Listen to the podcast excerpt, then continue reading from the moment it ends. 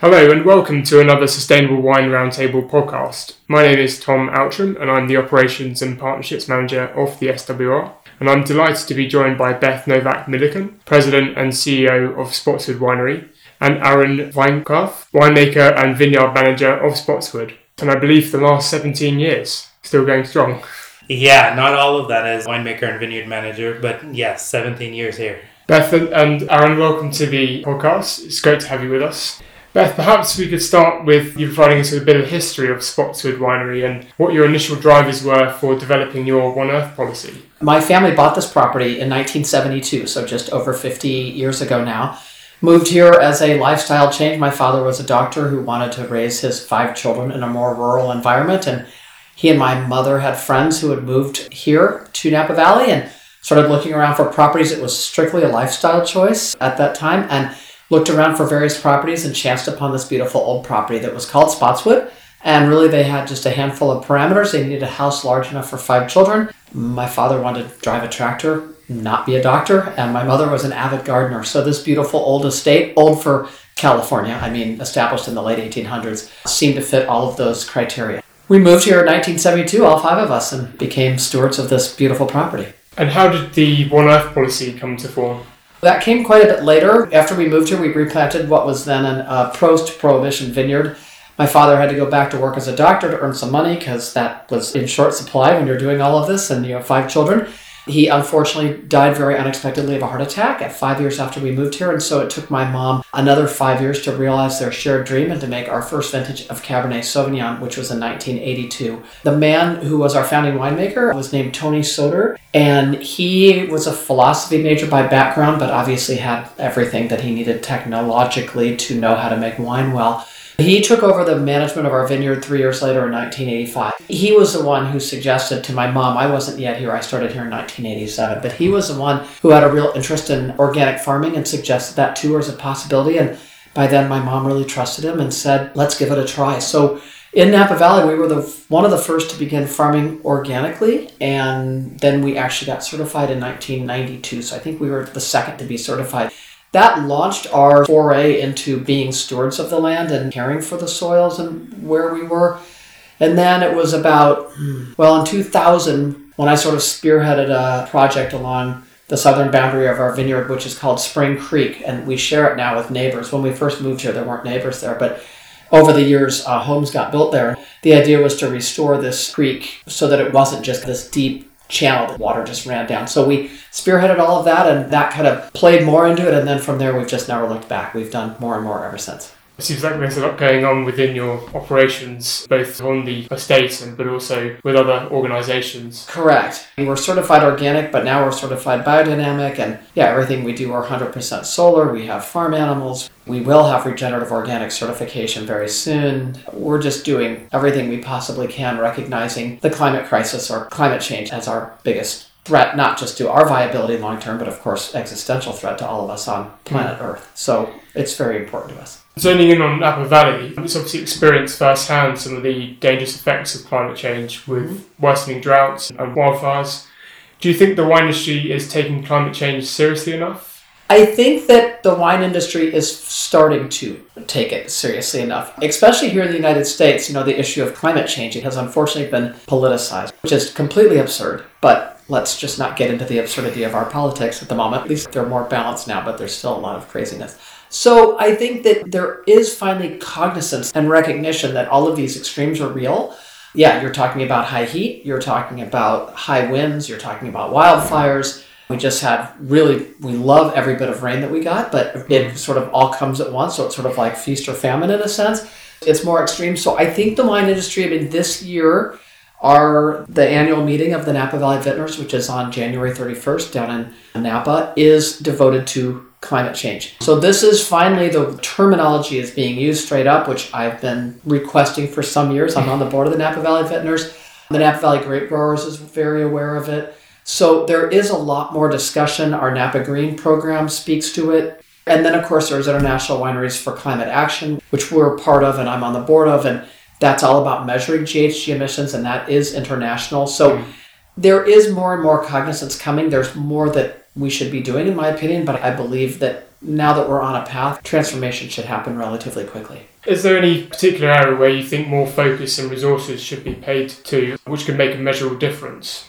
Yes, I do. Clearly, everybody should measure their greenhouse gas emissions and determine what they're actually contributing and then work to back that off. In doing that, you end up working with your supply chain and helping them realize here's what we're doing.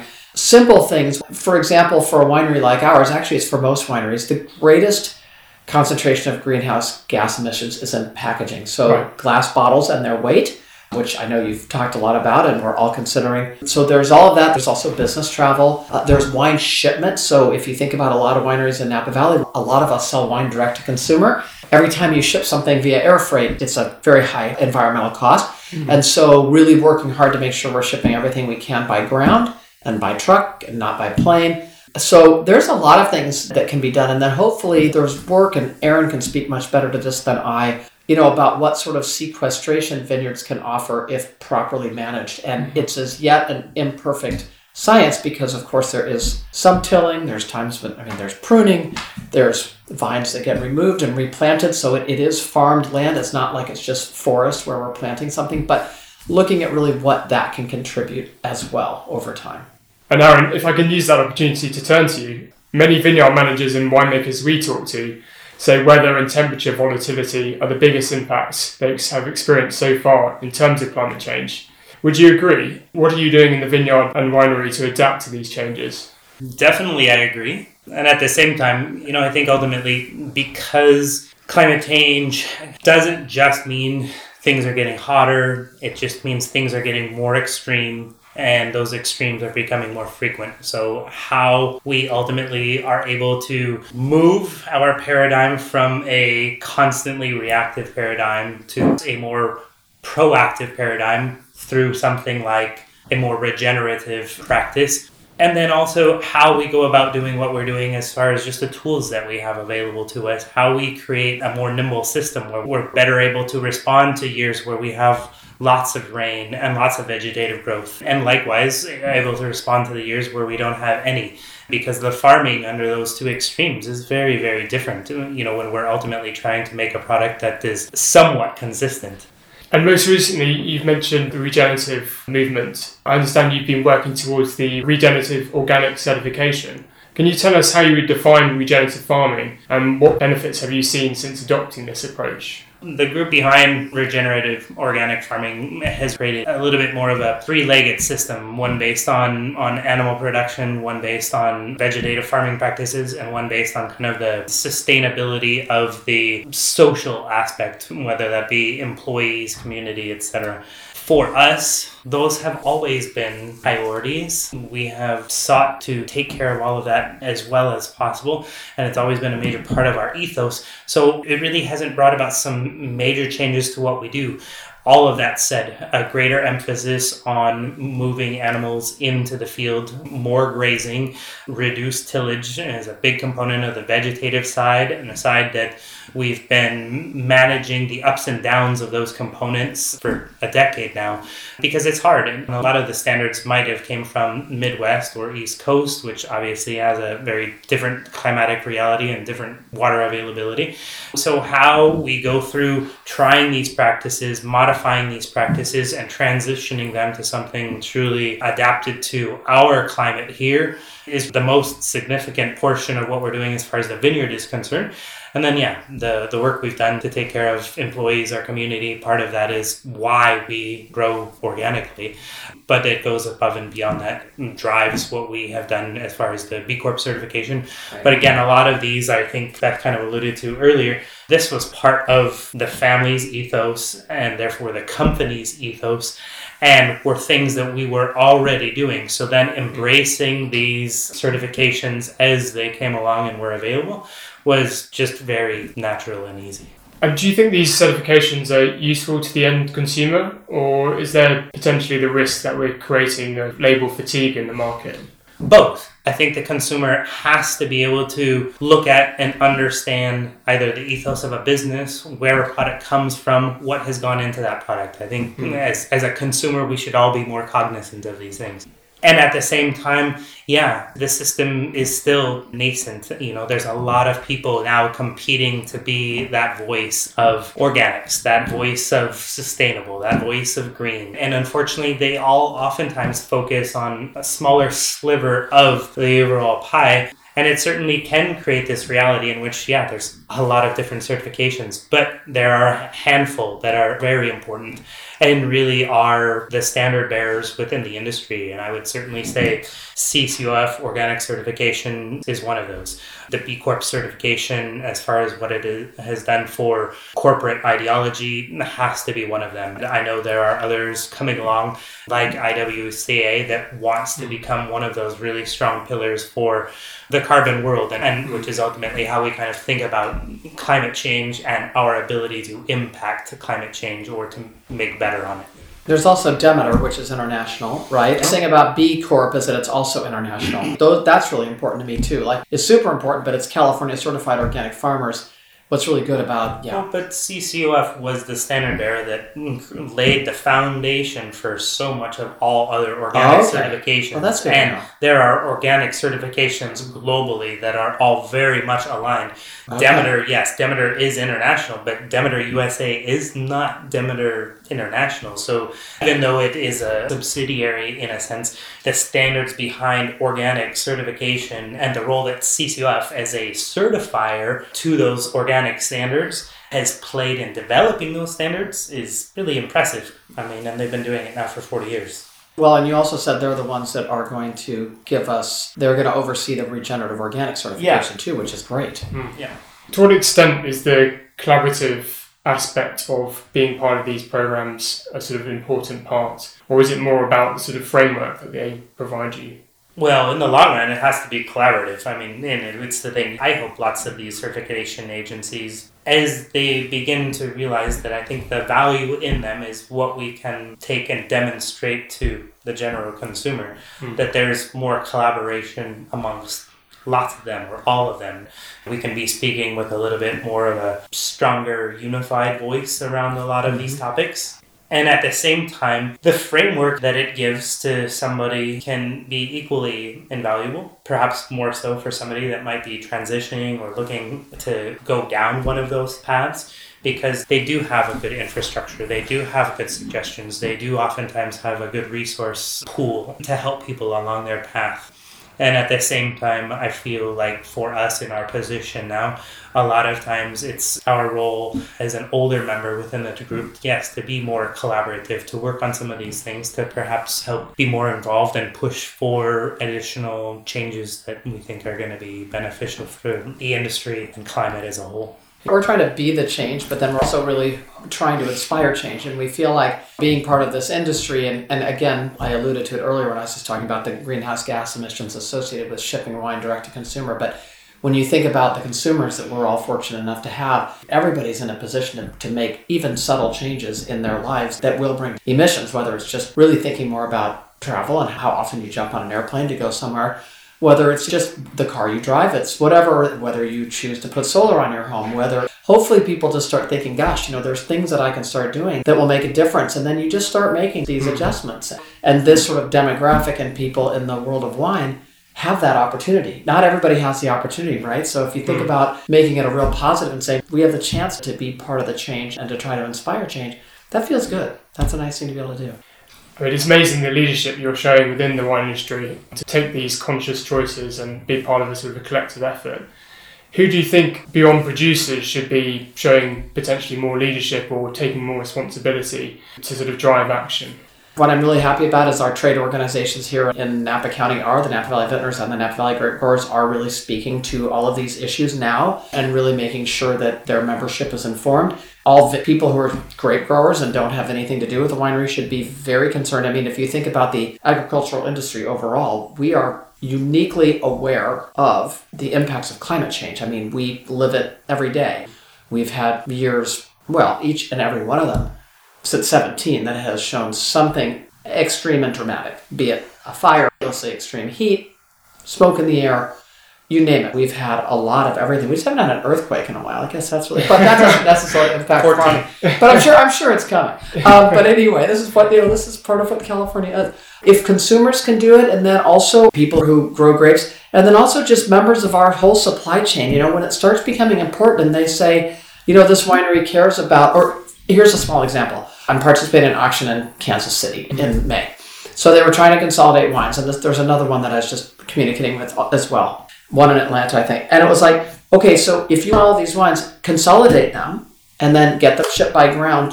I- We're, we will not ship individually by air to get these wines to you. And all of a sudden, people are going, oh, I hadn't even thought of that. So these are those small things, and they're saying, well, how do I do this? And then Robin's helping, putting them in touch with Vine Vault. All of a sudden, you come up with this whole thing where we'll all take our wines to a place. They'll, they'll get packed and picked up and trucked and taken. And now you probably just eliminated 25 individual air freights. And that's just for one thing. And but then everybody who's part of that email, because of course I hit a reply to all, says, "Oh, we really should be thinking about this going forward." So you know you can really start when you just have the these are little tweaks that are easy to make. That it just it's about awareness.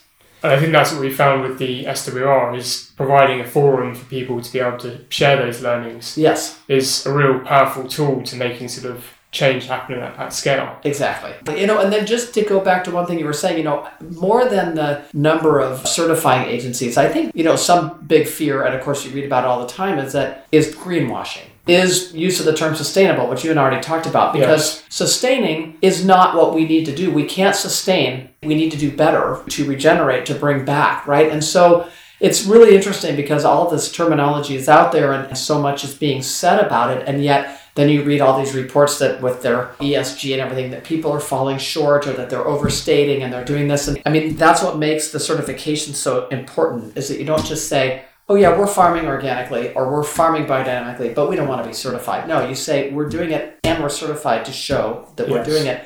And I think that's extremely important because there's too many people to say, oh no, we farm sustainably, but we're just not. We just don't get the certifications. Then in my view, you're not really doing it. No, I think I don't think that's right. I think the position we're in now is that everyone's been able to sort of define their own sustainability. We need to work together to really define what the problems are, but then also what the intended outcomes should be. Correct.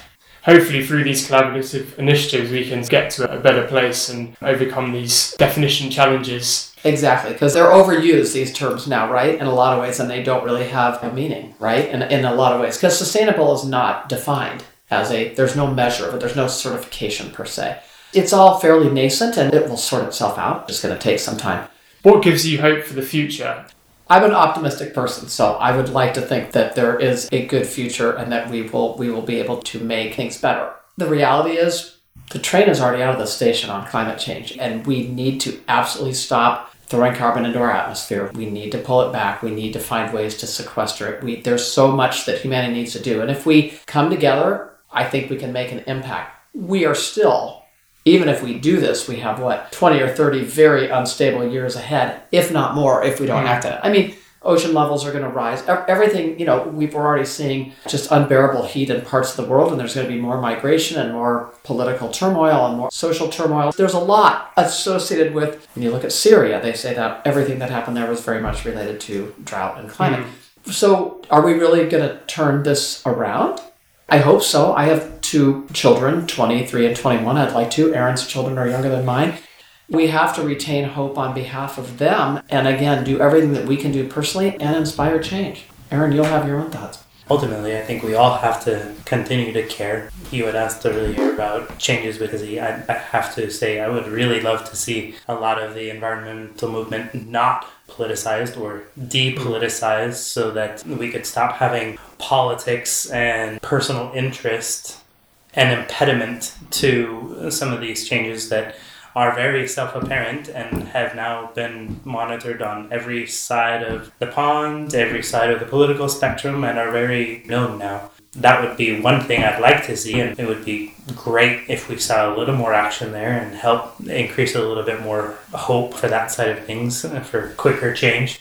And at the same time, on a personal basis, it's still great. You still have the luxury of getting up and waking up, looking at the sun, seeing seeing bulbs bloom again, seeing leaves push again, and seeing that there is still life around us. And if that can't instill, as well as our children and our futures, if that can't instill hope and that isn't a reason for caring, then I don't know what is. So that part of it still is kind of easy and fresh and raw. It's very present. Well, and as a visitor to your winery, I, I can certainly take hope from all the work that you're doing and the action you're taking to address the impact that you have, but then also share those experiences with others. So it's been great to have you on the show. Thank you, Beth and Aron. Thank Yeah. you. Thank Bye-bye. you so much. Thank you, Tom.